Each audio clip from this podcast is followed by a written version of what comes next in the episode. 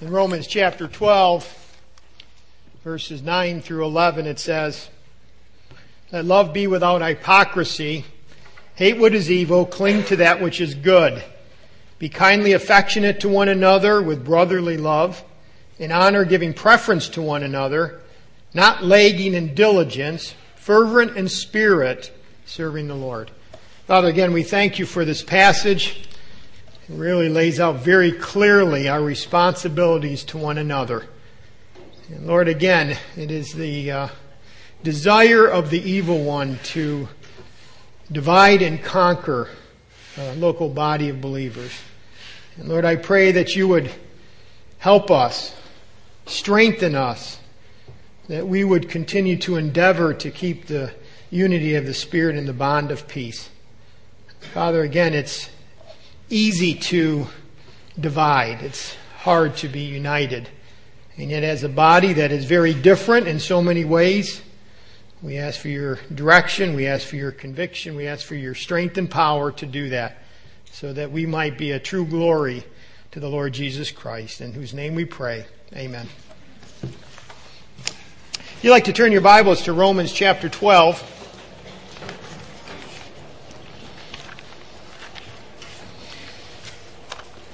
Again, as we look over the passage, we see that uh, Paul has been talking about relationships, and we've been here for about seven weeks, I guess now. But it's all about relationships. We see relation, the relationship we have with God in verse 1, that we are a living sacrifice. That's what God expects of us, as far as relationship to Him. As pertaining our relationship to the world, it says in verse 2, don't be conformed to this world, but be transformed by the renewing of your mind. See, we need to not accept what the world says. In fact, we need to go against what the world says by transformation. The third relationship is as it pertains to each of, each of us. And he says in verses basically 3 to 8, that we are a body, we need to be united, not diver- we are diverse, but we don't, we do not need to be divided. We shouldn't be divided. We are different, but unified. And because he wants us unified, he, he gives us each a gift, and that gift allows us to have a contribution to the body so that nobody can say, well, you're not needed. Or no one else can say this either, that I'm the end all. So verses 3 to 8 is our relationship to each other, and we have spiritual gifts, and those gifts need to be used because they create unity within the body. Now we're in a, the part of the passage, verses 9 to 13, our relationship to ourself. What should we be doing? How should we respond as far as what is our, what is our motivations? What are our actions of love again, that are motivated from within that then proceed to be uh, spilled out on the body. And then in 14 to the end of the chapter is our relationship to the world, to those people who are against you. but we're going to be in this passage on how do we, how should we be thinking? What, what, what uh, creates within a Christian a long-term perspective of ministering within the body? I'm uh, reminded of a story told by Dennis Rainey and his point is that it's always dangerous to make assumptions. And as you're in the body of Christ, it's, it's easy to make assumptions. I think you'll know what I mean here.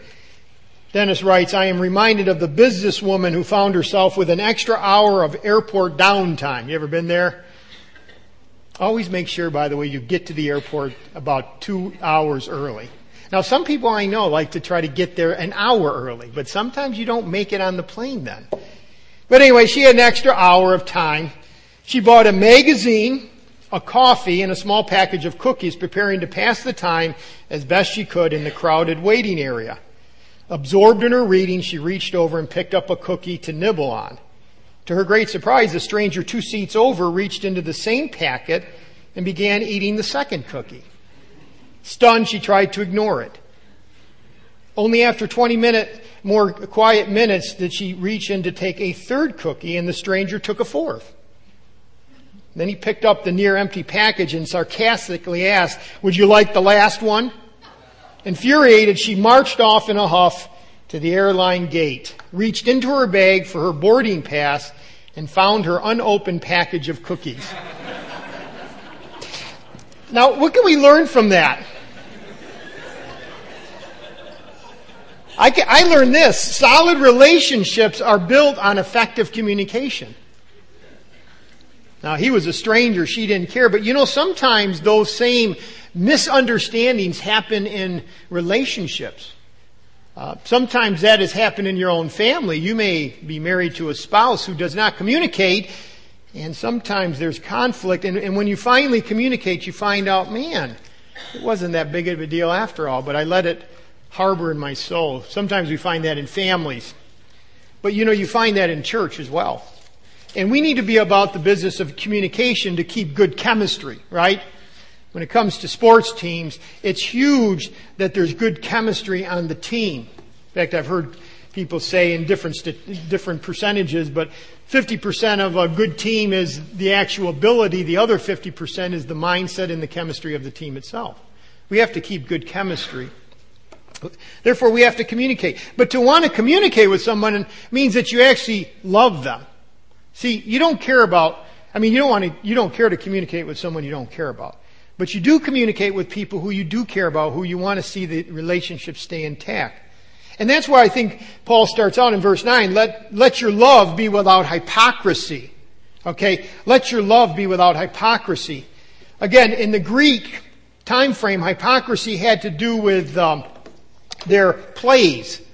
And people would wear literally masks. And the idea is, depending on the situation, because they didn't have all the scenery and stuff like that, if, if they wanted to create sadness, they'd have a certain mask. If they wanted to create anger, they had another mask. And what Paul is saying is, listen, don't wear masks when you are dealing with each other. I don't even know how that looks. Does it look pretty cute? Someone got it at a recent prom. Um, but the point is, is Paul is saying, listen, don't put on false appearance. When it comes to the body of Christ, don't put on false appearance. In other words, let your true goodness be true goodness. Don't put on a charade or a facade or a sham. Don't be deceptive. That's what a hypocrite is. A hypocrite is saying one thing and doing another. And sometimes we hide behind the mask. I have found over the years at times uh, in helping to try try to solve conflict, whether it's with myself or others, that uh, perhaps the other person put on a mask. They, it appeared everything was fine, but it really wasn't. Be true. Be genuine. Be genuine. I can definitely understand why he said that in verse 9. After transitioning out of spiritual gifts and saying serving the body, the issue is this. If you really have love for one another, you're not going to wear a mask. Again, it doesn't mean that you just blow whenever you decide to blow, but the idea is you're going to resolve issues when they're there because you, you value the, the relationship so, so much. Again, as I said last week, uh, the, the new, new International Version uh, uses the word sincere. Okay, let your love be sincere. And again, the word sincere had the idea of no cracks, no wax, because again, and this was the cup I used, I'm not going to put water in it again, just to make a mess, but the idea was this, uh, back in that day, obviously they used clay, they used pottery, that's, that was for function, and sometimes when they did the pottery, baked it, there would be cracks. Many times the cracks could not be seen, but when they filled it up with water, it would dribble with water. And what the, what the merchants would do would be, be literally plaster wax in those very fine cracks, usually from the inside. And therefore try to sell it as real genuine, something that's functionable. And yet, because it had cracks, as soon as it got warm in the sun, after, by the way, the person bought it, they would find that it'd start dripping because the wax would start to melt. And they would use the word sincere. That would literally the Latin word to, to mean that it's whole, it's perfect. There's no wax. That's literally what mean, no wax. There's nothing that's fake about this. It can be used and it can be productive. I mean, um, it, it can actually have a function. And so Paul is using that concept as well here. Are you, are you sincere? Are you true? Are you real? Or are you fake? You know, we come, we praise the Lord. Thank you, Lord. And we praise His name, but the question is, are you, is it real? Is it real in your, in your heart? When you say praise the Lord, is it real? Would your, would your spouse say that's him, her? Or would they say, you know, he never wants to resolve anything. He's an angry, frustrated person. She is, or whatever. And, and you say that's not real. What you're here is not what you're there. Again, we don't want to wear masks. We, we don't want to, we want, we do not want to appear one way and actually act another.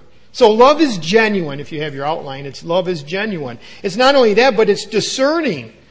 It hates what is evil. It clings to what is good. Sometimes we think we're called, called only to love. Actually, we're called to hate. Now think about that. We're not just called to love, we're called to hate as well. It says in uh, Proverbs 6, these things the Lord hates. Yes, seven are abomination to him or disgusting to him. These are things that are disgusting to the Lord. A proud look, a lying tongue, tongue, one who wants to deceive, hands that shed innocent blood. In other words, people who kill. A heart that devises wicked plans, feet that are swift in running to evil. The idea there is, is uh, going along with other people who also do evil. A false witness who speaks lies. It's interesting that lying and deception happens twice in this passage. And one who sows discord among the brethren. See, those are things that God hates. And yet, we are called to hate those same things. In fact, Psalms 97:10, you who love the Lord hate evil, and it's in the imperative. In other words, we must do it. We, we must hate those things that God hates. So, the individual who is never aroused and deeply stirred at evil, I would say this, is gravely deficient in moral character. We should hate those things that are, that God hates. Or to say it this way, you must love passionately and hate passionately. Now, I'll tell you where you can watch TV and see if that happens in your soul. Right? Because there's evil all over the place. The question is, does it, does it angst us or is it just entertainment? Do we actually laugh at it? I think we need to be careful. Love what God loves, hate what God hates. Well, he goes on, he says, not only love that we must also love, but hate evil, we also cling to what is good. And that word cling means to glue. In other words, we need to hold fast to what is good. We need to look at evil and say, I want to move away from that. That's the put off. But then move to the put on of clinging to what is good. We have to hold fast if you say, well, like, just give me some examples. I think as far as in our personal lives, our personal godliness, and our personal holiness, and our personal integrity. We have to hold fast to that. I think it was Billy that prayed. He's something like I, I, I wasn't real focused as far as to, but you know, we can get easily splashed by the sewage of the world. He didn't say it that way, but that's how. Yeah, we can get dirtied by this world very quickly. But the question is, how quickly do we take it off? Okay. I mean, do we, do we paddle around in the sewage of the world when we get splashed by it, or do we quickly confess it? We find ourselves saying, Lord, I want to have fellowship with you. And yes, I got dirtied by this world. I had the wrong thought, the wrong action, the wrong motivation. But Lord, I want to get back on track because I miss fellowship with you. That's what clinging to what is good. It's doing the opposite, or doing what love would say, you know, as we looked at 1 Corinthians 13 a couple weeks ago. If I find myself not patient, if I find myself bringing up old sins that were forgiven, relationally, I need to say, you know, Lord, I don't want to hold that against the person. I want to, I want to cling to what is good. Because again, that creates fellowship within the church. That creates fellowship as far as with me, with other believers. So this is the nature of love, that first verse. The nature is to let love be without hypocrisy, hate what is evil, cling to what is good. But then he moves on in verses 10 actually to verse uh, 13 and he, and he names 10 different things. It, it really is reminiscent in one sense of 1 Corinthians 13 where he just says these are the characteristics of love. This is more, more than just characteristics. This is what love does in, in the person. In other words, these should be in my life if true love is there. And there's 10 of them. We'll take five this week. If true love is in my heart, then these are the actions of that love. That's the fill in. Actions of love. This is how I would be willing to respond to you if love is truly in my heart, if it's without hypocrisy, if I really hate what is evil and, and cling to what is good. These are going to be developing in my heart. You could, You could name this, pa- this part of the passage, verses 10 to 13, the, the uh, duties in the family of God or the actions of love or love in action, any of those type of things. The idea is, you know, we always say love is a verb. Love is action, but now Paul is actually saying, listen, if you really have love in your heart, if you really do, then this is how it's going to be lived out in your life as it pertains to others. Because we could say I have love, but he says, well, let's test that with, uh, with, with these 10 different statements. Let's see if love is truly in your heart, because if it is, these will happen and be developing. Uh, the first one is this. We will be devoted in brotherly love to one another. We'll be devoted in brotherly love. Uh, verse part of verse 10, it says, be kindly affectionate to one another. New American again says be devoted with brotherly love. All right, so, and notice the one another. See, again, he has the connection, but he's saying, listen, this is going to be in your heart and is going to be produced in your heart so that you are kindly affectionate to one another. If you really have love, this is going to be there.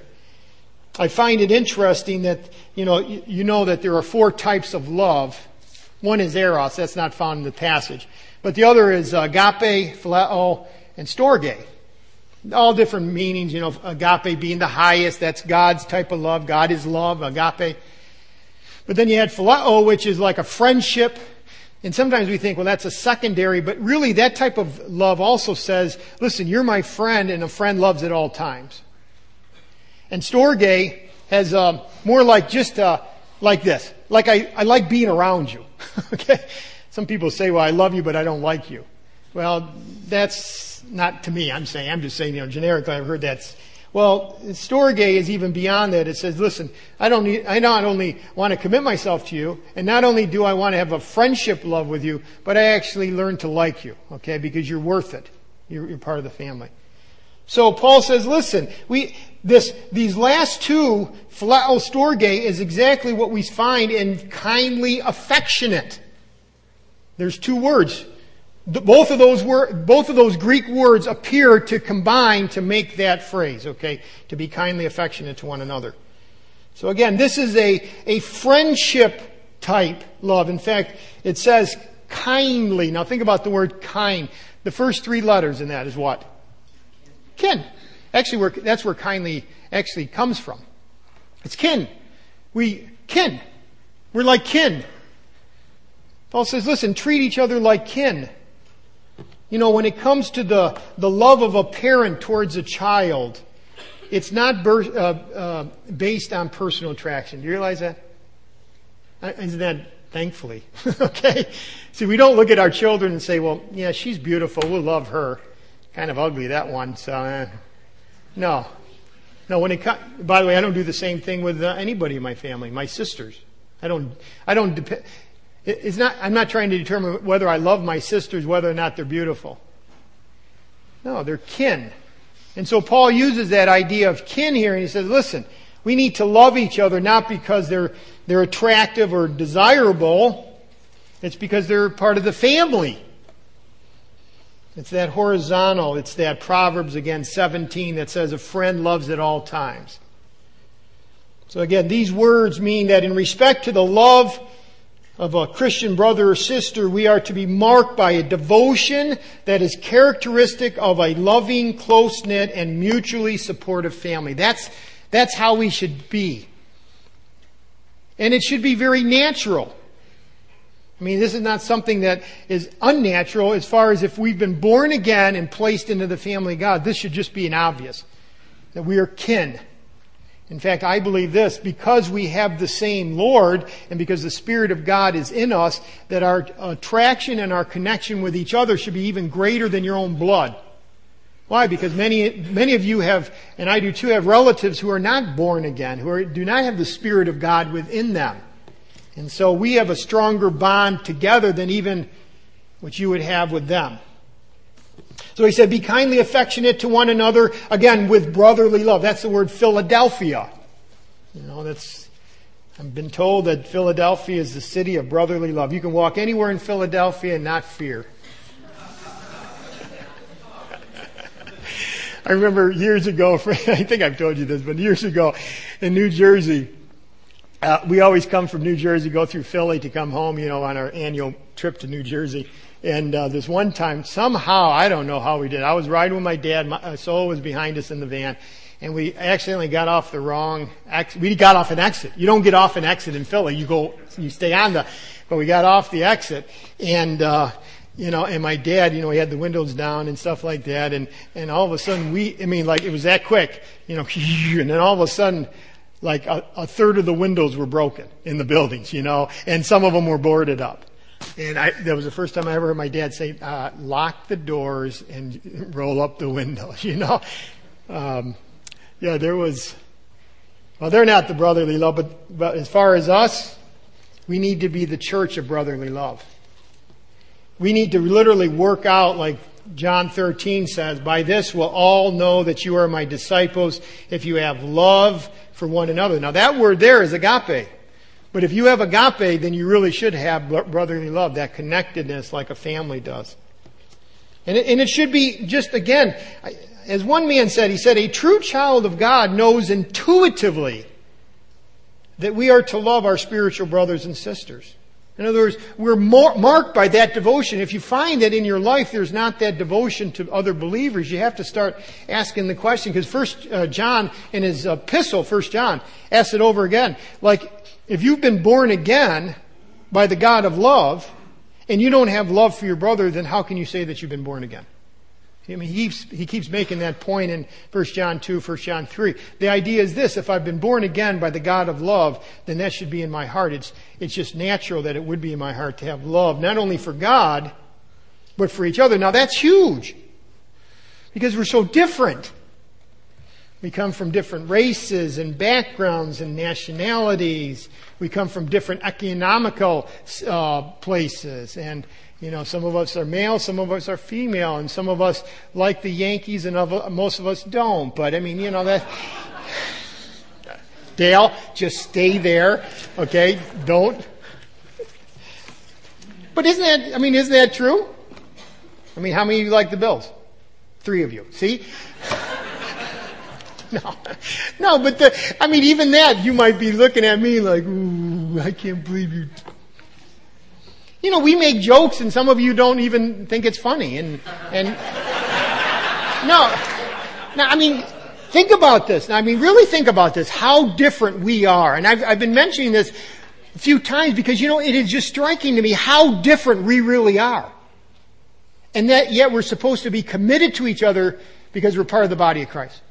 But I mean, again, some of you like pizza and other you don't. Chicken wings, why? You know, but I like, you know, uh, Alfredo or whatever. You know, I mean, it's just the, all the differences, and, he, and yet God puts you all in the family, and He says, I want you to not only get along, I want you to be committed to each other.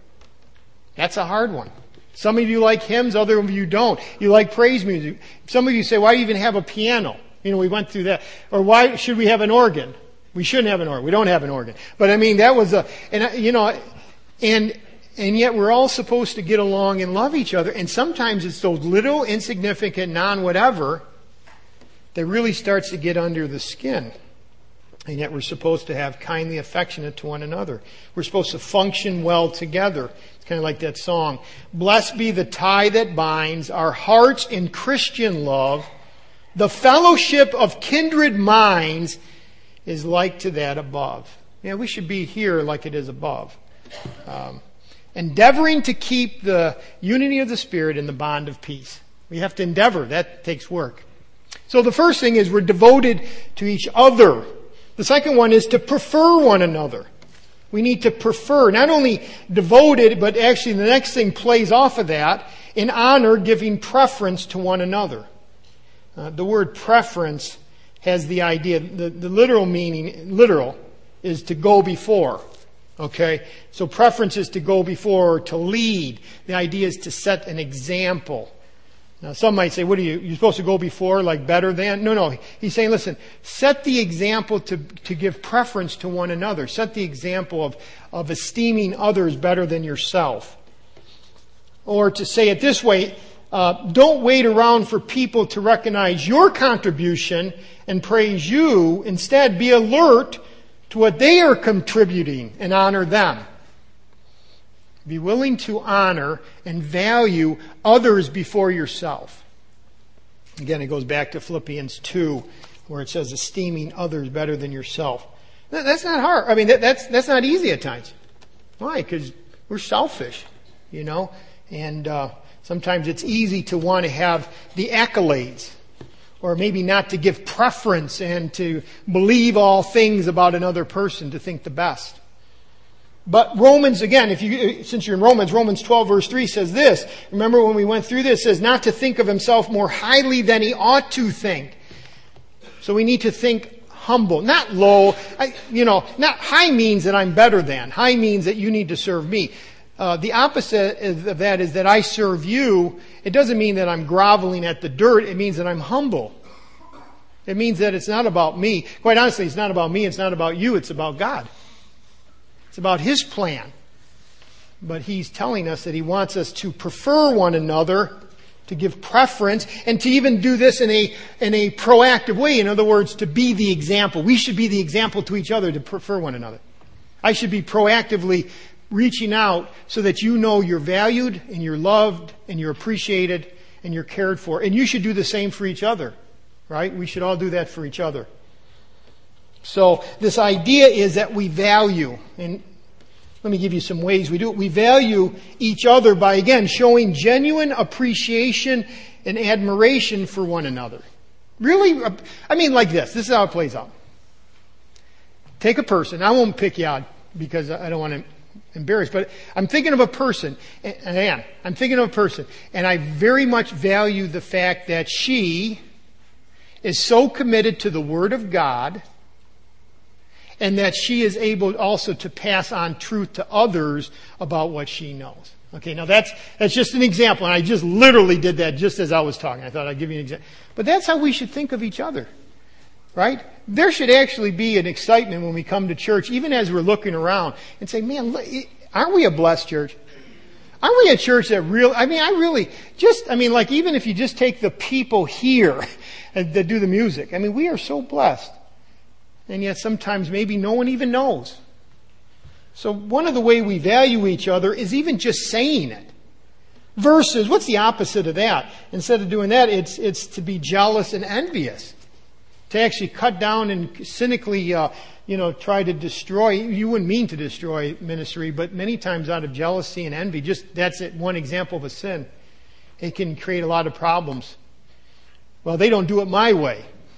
Therefore, I don't like it. Well, that can be a lot, that can really hurt the ministry. I was reading about uh, seagulls. Seagulls are a real cantankerous group. They really are. You don't want to be a seagull.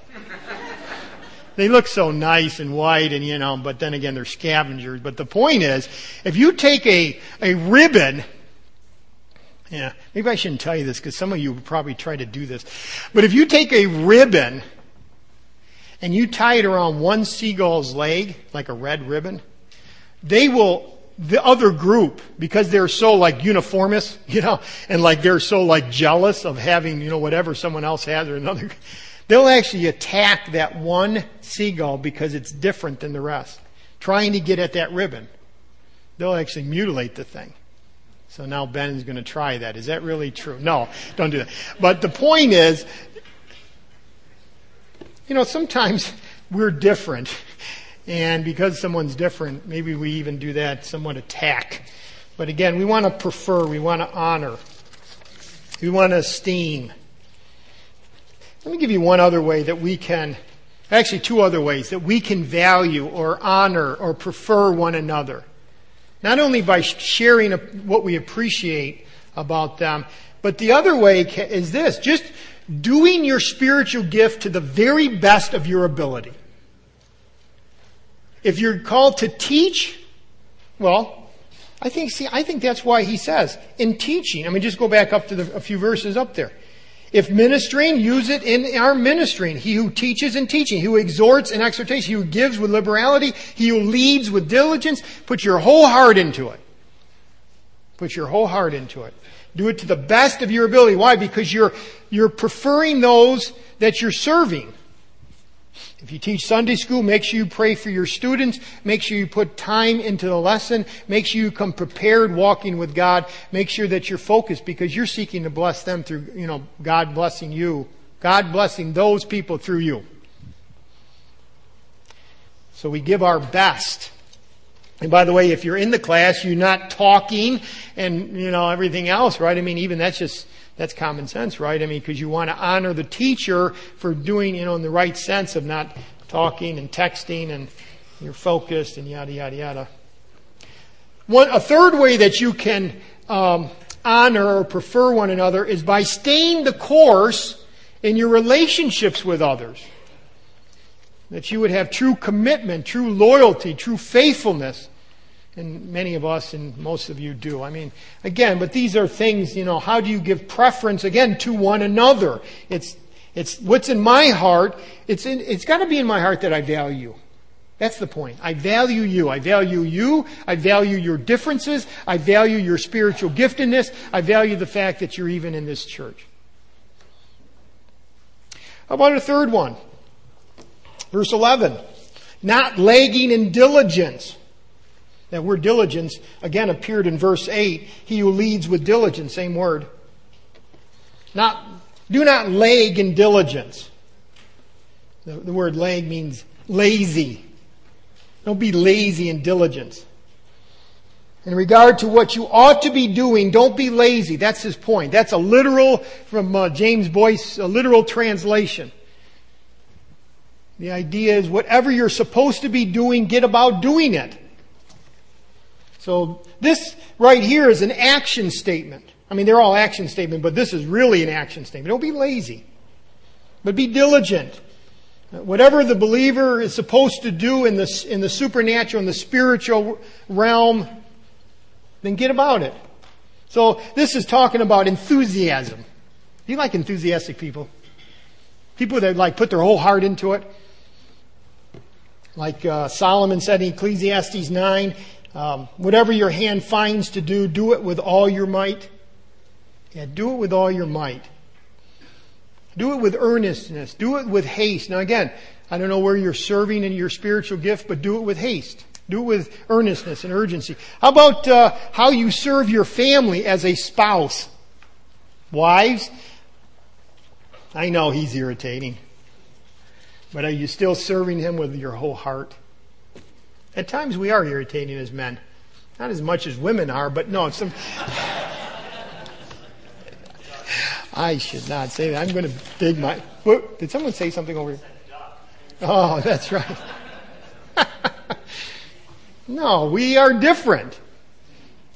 I remember thinking about that when I was younger, as a young married 30s, and I thought women and men are not that different. I mean, sure, physically we're different, but I mean, you know, no, we're different. We're really different. But this is putting your whole heart into whatever God has called you to do. You know, if it's, if it's being a Christian, one guy said this, it is puzzling to me how anyone can take on the most important business of all, that is the business of being a follower of Jesus Christ, and do it in a passive, apathetic, part-time, and slovenly way. Isn't that, isn't that kind of interesting? He has saved you for glory. You know you're going to get rewards as you walk with Him, and yet some people walk the Christian life very apathetically. Now again, we need to be devoted to Jesus Christ. We need to see that these few years we walk on this earth determines our eternity. I don't mean heaven or hell. I'm saying rewards and responsibilities in heaven for eternity. So again, don't lag in diligent. What has God called you to do? Well, one, if you're a believer in Jesus Christ, if you've put your faith and trust in Him, He's your Savior, He's your Lord, we need to do it with our whole heart.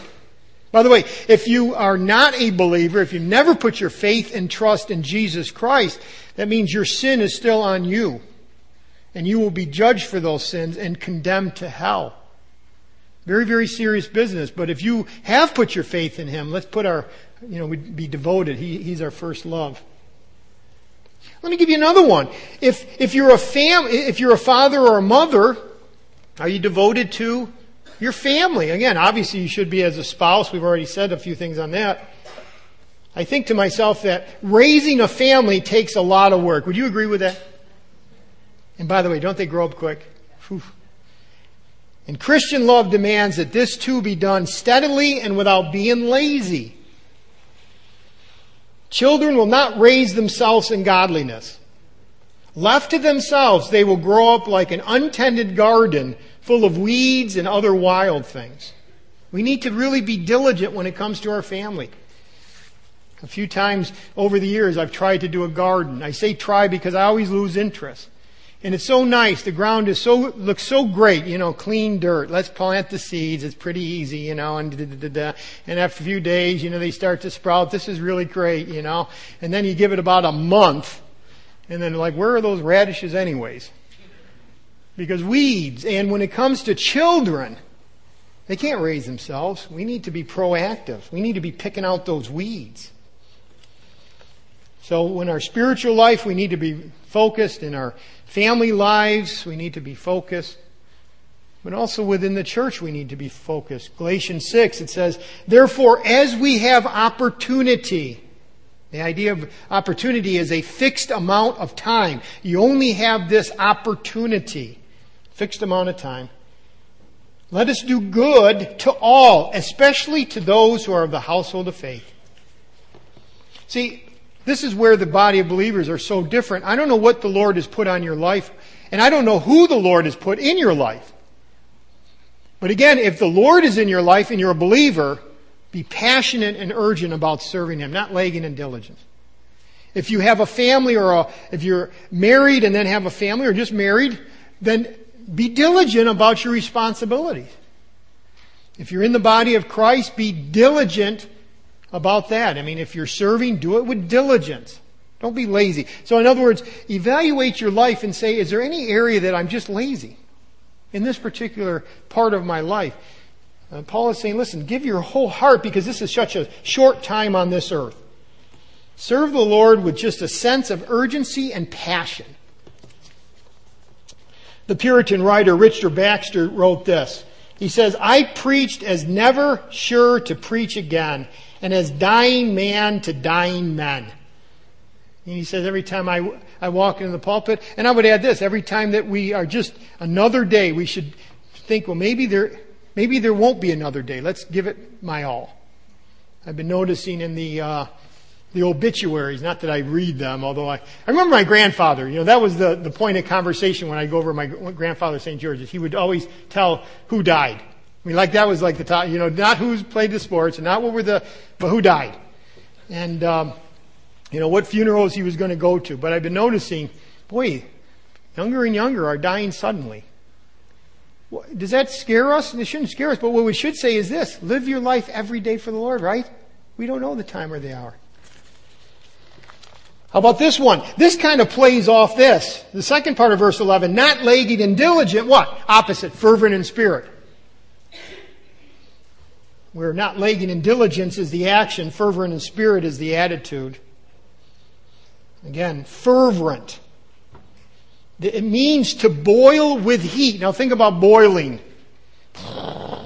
You know, thing about that is though, uh, with water, it doesn't start immediately. You know, it just heat, hot, hot, and then all of a sudden it breaks into a boil. So here he's saying, you know, boiling in the spirit. Not, by the way, the spirit is not capital S, it's small s. It's, it's within yourself. There should be a fervency within yourself, uh, enthusiasm. Again, we had the negative with lagging and diligence. This is the positive. So here's Paul hitting it twice. And boiling doesn't mean boiling over. Some of you boil over, but it's, it's with passion, but it's in the wrong sense. Explosion. No, no. This is, this is a boiling that actually is productive. It's uh, used of a steam engine which has enough heat being produced to get the work done. The idea is it's abundant. And it's, it's referring to passion for ministry. You know, having your spiritual priorities such that, you know what, my spiritual, my spiritual priority should be, let's go back. It should be walking with the Lord, like we just said. It should be uh, uh, for my wife. It should be that as my children, they're growing up quick and I need to put time in. It should be even for my grandkids. Now, I should have passion for them. I, I, need to watch it because sometimes I have passion for other things that maybe are not bad, but they're really insignificant to the long-term perspective, right? Long-term priorities. You know, sometimes we get into watching a, a particular series of, of uh, movies. Well, that's fine. I mean, that's not, but that's not a priority. Uh, seeing certain financial goals in my life. That's, that's important, but that's not, that can't be the priority. And you have to keep going back and saying, all right, let's be fervent. There's a lot of people that are fervent, but for the wrong thing. It's not just about being fervent. It's about being fervent for the right things. It is said of Apollos in Acts 18, this man had been instructed in the way of the Lord and being fervent in spirit. This is the only other time this phrase is used. He spoke and taught accurately the things of the Lord. So he was fervent for the Lord, fervent for the things of the Lord. You know, would to God that we would be fervent for the things of the Lord. Be enthusiastic. Again, we have to be careful because it's easy, it is easy to get enthusiastic, but for the wrong things. And again, uh, talk about chemistry of the team, chemistry of the church. There should be a good, I, I believe there is a good chemistry here. But you have to work to endeavor to keep this unity of the Spirit and the bond of peace.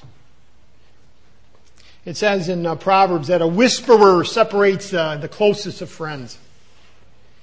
And, you know, attitude, because we're talking about attitude here, is very contagious. You know that attitude is very contagious. Attitude and the chemistry of a, a group of people can easily be destroyed. And sometimes it's not through whispering. It's just by a question. What do you think of the pastor's preaching? Now think about that. What do you think about the way the epic is being done this year? Um, what do you think about, you know, I'm just not sure. What do you think about the music of the church? What do you think about Frank Prinzi's teaching? I think it's great.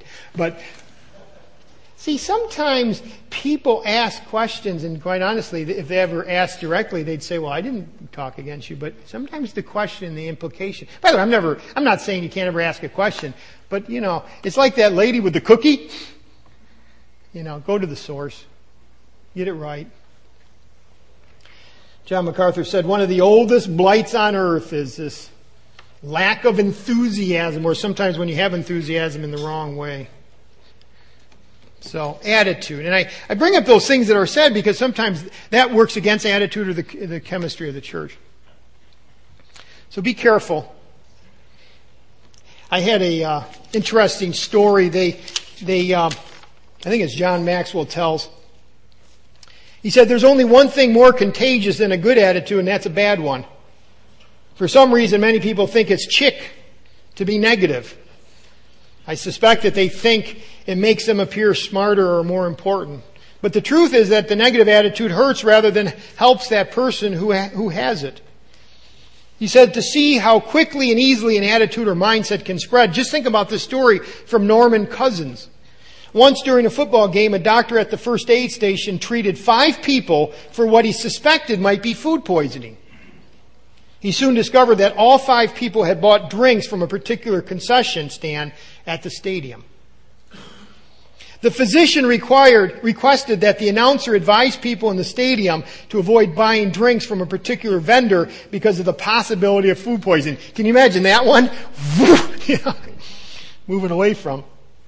Before long, more than 200 people complained of food poisoning symptoms. Nearly half of the people's symptoms were so severe that they were taken to the hospital. The story doesn't end there, however. After a little more detective work, it was discovered that the five original victims had eaten tainted potato salad from one particular deli on the way to the game. When the other sufferers found out that the drinks in the stadium were safe, they experienced a miraculous recovery. Again, it goes to show an attitude spreads very quickly. An attitude spreads very quickly. And then finally, look at the last one here in verse 11 serving the Lord. So again, the one another's, not lagging in diligence. We need to make sure that we're fervent in spirit, serving the Lord. That's the point, serving the Lord. That's the direction of our passion. Yes, I'm serving you, but I'm serving the Lord. So the focus of this fervency, this boiling, this consistency, this enthusiasm, again, this zeal, is because we're serving the Lord. We have to keep that in mind. I mean, that's why Paul in Colossians was able to say this, to this end I labor, and he meant I am exhausted. Growing weary, the idea, striving, agonizing according to his working which he works in me mightily. Paul says, listen, I'm willing to give it all, but it's not for you, it's because of him. And I have found in my ministry, and I know you have found in yours, if you're going to have the long term, it has to be because you're doing it for him. I remember uh, Patty Foster. I don't think she would mind me sharing this. I think I've heard her share it in public before. But Patty was has been a dear friend, and Patty and Bill, and uh, she was our secretary for a number of years here. So we had a number of conversations. And I remember one time she was struggling with something Billy was doing, you know, as far as the direction of the family and whatever. And and Patty just said, you know, I'll submit to that man. I think she called him that man. Not because of him, but because of him. And you know, I, I think to myself, whether it's submission, whether it's loving, whether it's serving, we don't do it because of you. And you don't do it because of me. We do it because of him, right? That's what's going to keep you fervent in spirit, is I'm serving the Lord because people will frustrate us. But the Lord has called us to service. And if you focus on Him, you'll be a long termer. You'll be a marathoner. Let's stand as we worship Him.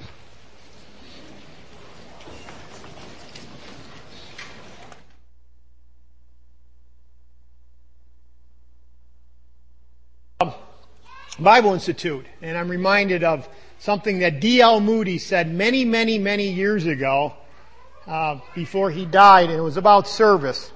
He said this, we may easily be too big for God to use, but never too small.